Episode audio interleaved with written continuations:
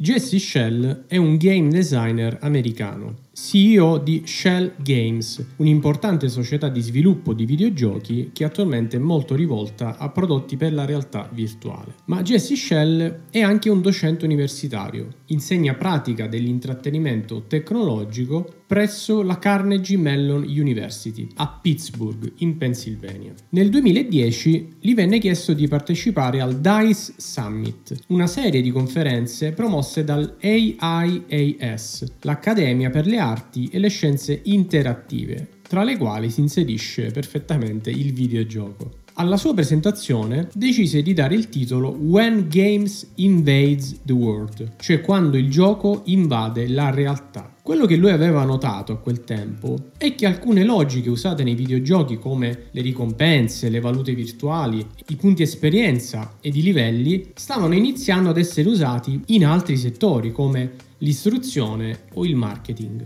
Quello che Jesse Schell già 11 anni fa aveva intuito è che il videogioco ed i suoi meccanismi avrebbero sconfinato dalle situazioni meramente ludiche e di intrattenimento fino a invadere letteralmente altri settori. E nella sua visione Schell fu profetico, perché in effetti quello che oggi definiamo gamification, o in italiano ludicizzazione, cioè quel processo che porta ad utilizzare un videogioco in settori nei quali il suo inserimento e la sua implementazione non erano contemplati, non erano semplicemente previsti. Ma in quali settori si verifica la gamification? A quale scopo? E per ottenere quale effetto? E possiamo considerare questo processo come positivo o negativo? Sarà vero, come disse Schell, che questo meccanismo avrebbe effetti negativi e permetterebbe a molte multinazionali ed al governo addirittura di condizionare i nostri comportamenti? Oppure, applicando i meccanismi ludici a settori ed ambienti nei quali l'individuo non è coinvolto o motivato, non faremmo altro che migliorare la nostra società?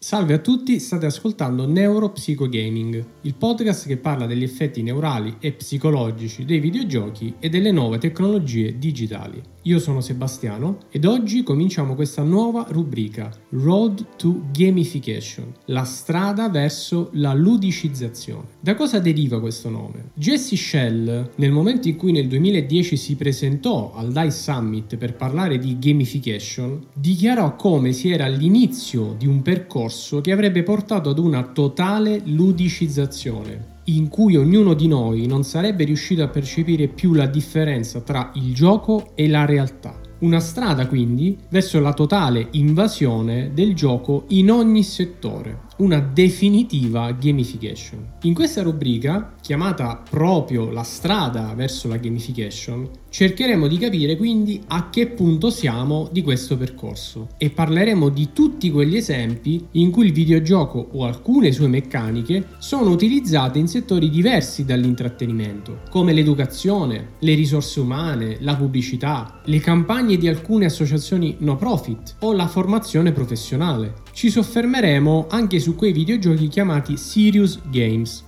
i quali sono videogiochi sviluppati alla base proprio per uno scopo diverso dal semplice intrattenimento e soprattutto a scopo educativo. Esistono ad esempio gli health games, che hanno appunto la salute e il benessere come target, o gli edu games, che invece hanno una funzione educativa appunto, non esclusivamente rispetto a nozioni e apprendimenti, ma anche per aspetti di natura sociale. Ad esempio esistono edu games usati per trasmettere informazioni, educare sul bullismo o su altri temi sociali importanti come la valorizzazione delle minoranze culturali. In questa prima puntata di Road to Gamification parliamo quindi di un videogioco inserito in un contesto in cui, almeno all'apparenza, sembra quasi fuori posto. Parliamo della scuola. Uno degli elementi critici per l'educazione scolastica è da sempre la motivazione allo studio. Possiamo definire la motivazione come l'insieme dei meccanismi biologici e psicologici che determinano l'azione,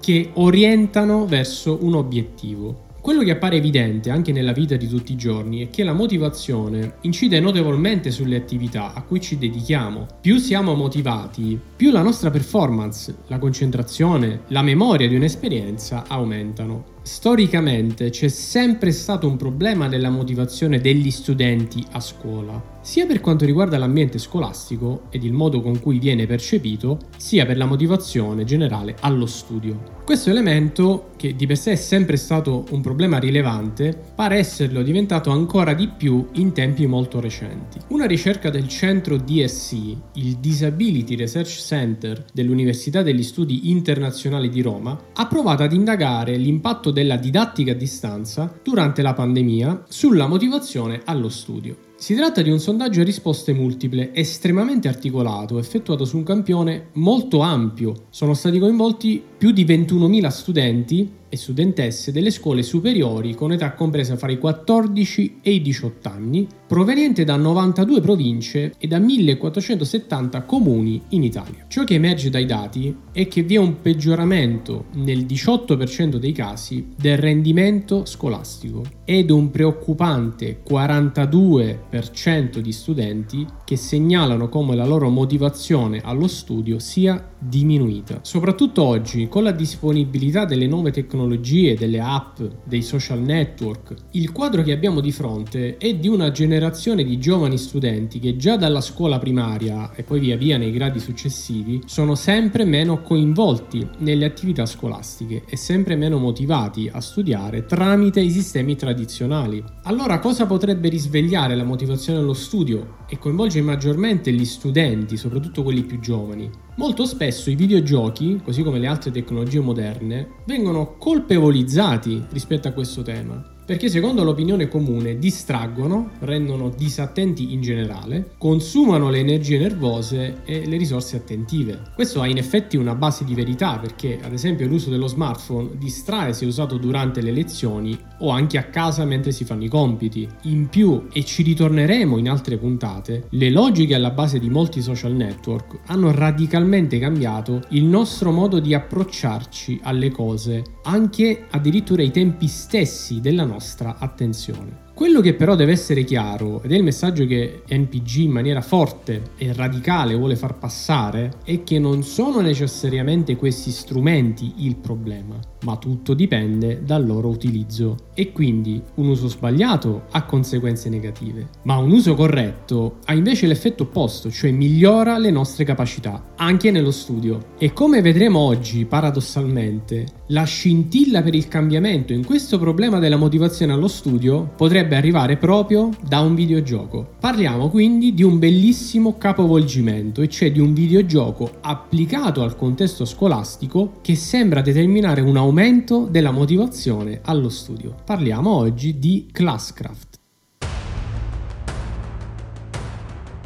Più che un videogioco tradizionale, Classcraft è un sistema gamificato applicabile al contesto scolastico. Cosa vuol dire questa cosa? Classcraft è un insieme di meccanismi tratti ed ispirati ai videogiochi tradizionali, in particolare, come vedremo, ai giochi di ruolo, che vengono applicati in contesti educativi. Vediamo esattamente come funziona. Classcraft è un gioco di ruolo che accompagna una classe di studenti nel corso di un anno accademico. La narrazione di base è in linea con i normali videogiochi di ruolo. È una storia ambientata in un mondo fantasy in cui si devono compiere delle missioni in un mondo pieno di draghi, cavalieri e creature come gnomi e fate. All'inizio dell'anno, quindi, gli studenti vengono divisi in team, in squadre di solito di 4 giocatori. Ognuno dei 4 giocatori sceglierà poi un personaggio con un vero e proprio editor, così come in tantissimi giochi di ruolo. Quindi si sceglieranno le fattezze del personaggio, le sue caratteristiche estetiche come l'altezza, il peso e i tratti somatici. Quindi ogni studente avrà un proprio avatar personalizzato con un abbigliamento standard di base.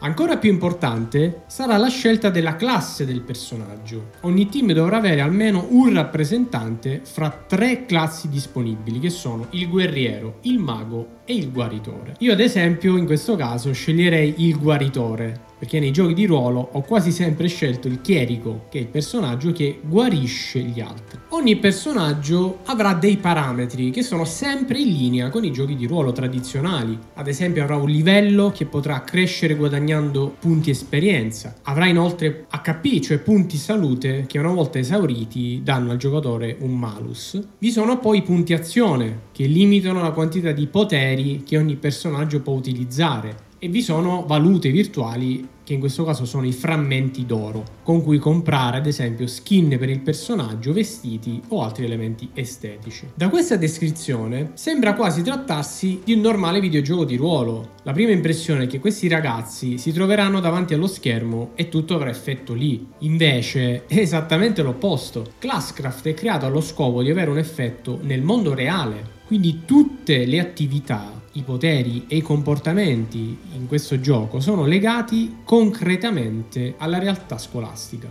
Vediamo alcuni esempi. Come si fanno a ottenere i punti esperienza e quindi a salire di livello? I punti vengono guadagnati dal giocatore attuando dei comportamenti che sono funzionali allo studio ed anche ad un sano clima scolastico. Ad esempio lo studente guadagna punti esperienza mostrandosi sorridente e positivo, oppure concentrato e partecipe alla lezione. Allo stesso modo riceve punti esperienza se aiuta un compagno nello studio, oppure se fa i compiti a casa. All'opposto invece, se per esempio è distratto, perderà punti salute. C'è poi un ruolo cruciale nei poteri o power-up. Cosa sono esattamente questi poteri? Questi power-up sono delle facoltà, delle possibilità che lo studente può usare in classe. Ad esempio, può consegnare un compito con un giorno in più di tempo, oppure può chiedere un suggerimento al professore durante un compito in classe.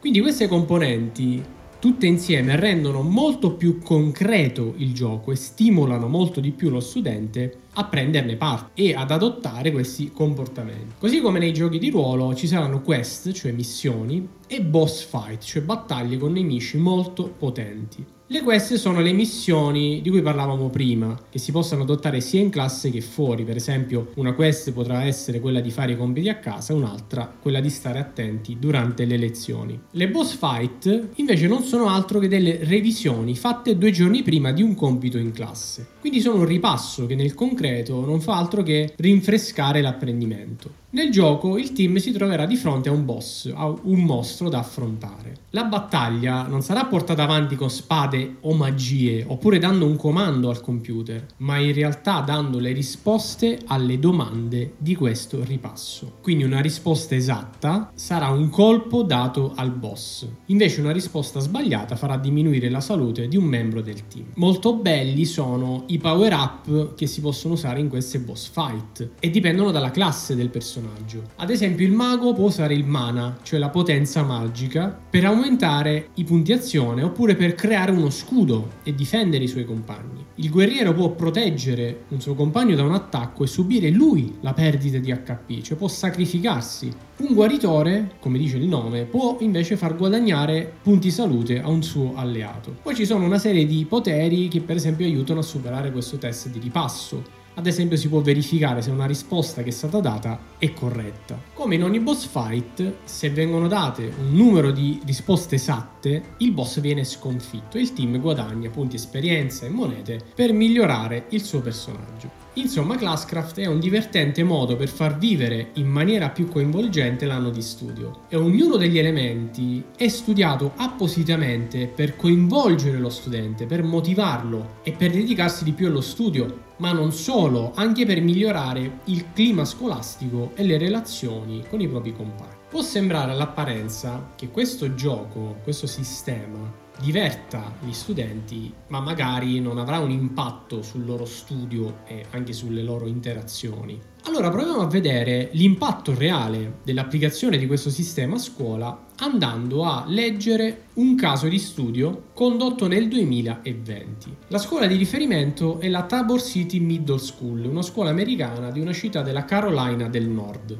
Il preside di questo istituto, Kelly Ballard, doveva far fronte alla situazione riportata dagli insegnanti, soprattutto su problemi di comportamento dei propri studenti. Nell'anno accademico 2018 e 2019 gli insegnanti segnalarono tantissime interruzioni durante le lezioni, una distrazione generale e il fatto che questi giovani studenti, parliamo di bambini tra i 6 e gli 8 anni, non seguivano le parole dei professori. Anzi, durante l'anno si erano moltiplicate segnalazioni, note e comportamenti irrispettosi verso il personale scolastico. Allo stesso modo erano molte le segnalazioni di risse tra gli studenti sia a scuola che nello scuolabus che li portava a lezione. Quello che emergeva era quindi un quadro allarmante di classi distratte, poco coinvolte nelle lezioni e anche con delle interazioni sociali negative. Il preside Ballard decise di provare a usare Classcraft, che quindi venne implementato nell'anno successivo, 2019-2020, e il risultato fu straordinario. Gli insegnanti poterono notare un cambiamento radicale del comportamento a scuola degli alunni,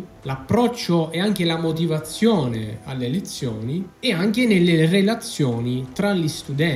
Si registrò ad esempio un calo del 91% delle interruzioni durante le lezioni, quindi gli studenti erano più concentrati.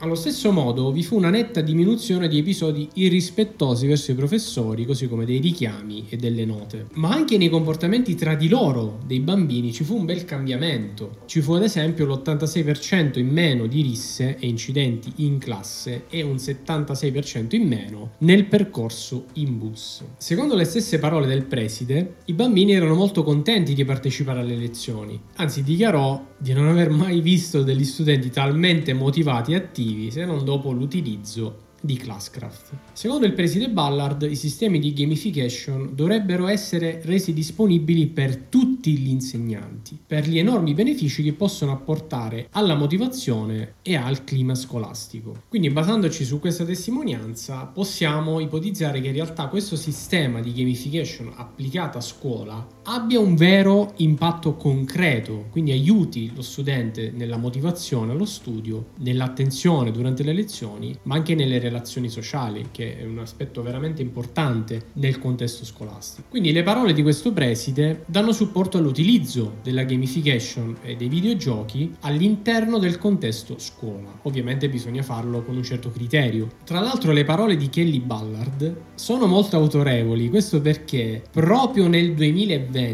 anno in cui fu usato Classcraft, Kelly Ballard fu nominata Principal of the Year, cioè preside dell'anno, per la contea di Columbus, dove si trova Tabor City. Quello che dobbiamo capire adesso è come un sistema che all'apparenza può sembrare così semplice possa ottenere degli effetti così determinanti. Questo avviene perché Classcraft ha in realtà solide basi teoriche ed è costruito sulla base di queste. Le vedremo nel prossimo blocco.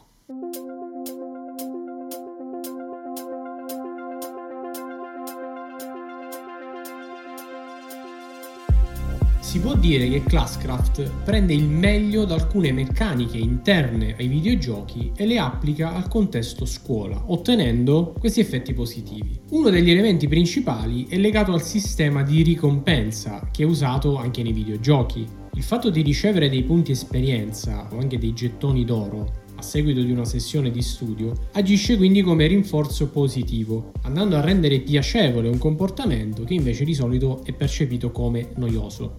Il sistema non si basa però solo sulle ricompense, ma cerca proprio di modificare la percezione dello studente rispetto ai compiti, allo studio, rispetto proprio alla situazione classe in generale. Quello che si cerca di ottenere e far sviluppare un approccio positivo dello studente allo studio, perché questa è l'unica cosa che poi manterrà a lungo termine questo comportamento. Il riferimento teorico in questo caso è alla self-determination theory, la teoria dell'autodeterminazione, e alla differenza tra motivazione estrinseca ed intrinseca. Nel primo caso, cioè nel caso di una motivazione estrinseca, la motivazione a fare qualcosa emerge dal desiderio di ottenere una ricompensa, che sia reale o virtuale, come nei videogiochi. Questo meccanismo è importante, bisogna usarlo soprattutto nelle prime fasi di approccio allo sviluppo di un comportamento, quindi usando dei rinforzi e delle ricompense. Ma ciò che poi si deve raggiungere è la motivazione intrinseca. In questo caso è il comportamento stesso ad essere appagante, ad essere la ricompensa, cioè proprio quello che facciamo diventa bello, piacevole, positivo, insomma ci piace farlo. Ed è proprio questo a cui punta Classcraft e a cui puntano tutti i sistemi di questo genere. Bisogna far diventare lo studio, i compiti a casa ed anche i momenti in classe come fonte di emozioni positive per lo studente. Un altro elemento essenziale che può portare a questo cambiamento di percezione positiva dell'ambiente scuola è legato al concetto di autoefficacia di Albert Bandura. In realtà un concetto che si lega strettamente proprio al mondo dei videogiochi ed alcune sue logiche. L'autoefficacia è una percezione, una credenza soggettiva sulla nostra capacità di agire ed ottenere dei risultati all'interno di una data situazione. E questo elemento cognitivo influenza tanto il nostro comportamento ed anche la nostra interiorità, quindi la motivazione e il modo con cui viviamo una situazione. In Classcraft, così come nei videogiochi, si cerca di costruire una situazione in cui il partecipante viene messo nelle condizioni di affrontare il compito e di risultarne vincitore. Lo studente può agire efficacemente nelle boss fight, ad esempio. Sente di essere in grado di agire, di dare un proprio contributo concreto. Questo, di riflesso, ha un effetto positivo su come lo studente si percepisce. Vi è proprio un miglioramento della sua autostima e del suo senso di identità. Grazie a Classcraft e ai sistemi di gamification in generale, tutti questi meccanismi si cerca di traslarli nelle attività scolastiche. Quindi se il bambino si sentirà in grado di svolgere il compito bene, sarà ampiamente motivato a farlo e questo, come in un loop, farà sì che lui si impegni di più nello studio e percepisca positivamente l'attività dello studio stesso. Se poi ci discostiamo dallo studio vero e proprio, Classcraft cerca di agire anche su alcune componenti psicologiche e sociali dello studente, realizzando quindi un intervento pervasivo in tante aree del bambino, quindi non solo sulla motivazione allo studio. Una delle cornici teoriche a cui gli sviluppatori di Classcraft si rivolgono è la PBS, un sistema di educazione e supporto basato sullo sviluppo di comportamenti positivi sia a livello individuale che nell'interazione con gli altri. In generale, Classcraft cerca di rendere ogni momento della lezione e delle attività scolastiche positivo. Ad esempio, si potranno ottenere punti esperienza se il professore si accorge che durante la lezione lo studente sorride, quindi si ha proprio un atteggiamento positivo. Allo stesso modo, questi punti possono essere guadagnati se tu proteggi un tuo compagno o se lo aiuti nei compiti a casa, nella preparazione delle interrogazioni, per esempio. Tutti questi comportamenti fanno proprio cambiare il clima della classe, che diventa positivo, e anche nei rapporti si instaurano queste bellissime dinamiche di collaborazione tra i membri del proprio team. L'approccio generale di Classcraft è quindi quello di affiancare all'apprendimento di concetti e conoscenze anche il social emotional learning, l'apprendimento sociale ed emotivo. Si cerca in questo senso di far sviluppare allo studente non solo conoscenze, ma competenze che può utilizzare nel corso della propria vita ed in tutti i contesti. Ad oggi si dà veramente pochissima attenzione a questo apprendimento, che è invece fondamentale. È un argomento veramente importante che per adesso accenno soltanto, ma poi gli dedicheremo sicuramente altri episodi.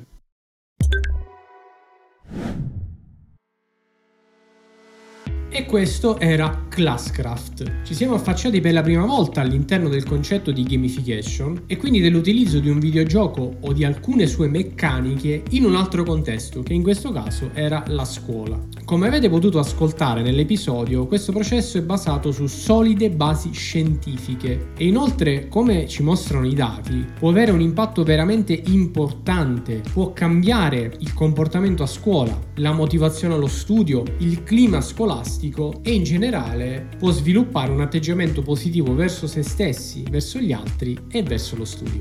Questo era quindi un piccolo passo fatto insieme in questa Road to Gamification, in questa strada che ci porterà, come speriamo, a rendere maggiormente piacevoli e coinvolgenti tutti i nostri ambienti di vita. Per oggi è tutto. Nel blog troverete l'articolo riferito a questo episodio in cui inseriremo tanti e tanti contenuti. Ad esempio ci sarà il video di Jesse Schell, divenuto ormai un must per chi si occupa di gamification, così come tanti contatti anche al sito di Classcraft. Fatemi sapere cosa ne pensate di questo tema e del possibile inserimento a scuola del videogioco, su cui comunque torneremo in futuro. Grazie per aver ascoltato il podcast di NeuroPsychoGaming e ci risentiamo sabato prossimo per svelare la quarta ed ultima rubrica del canale. Mi raccomando, change the way you play. Cambiamo il nostro modo di giocare. Ciao, alla prossima!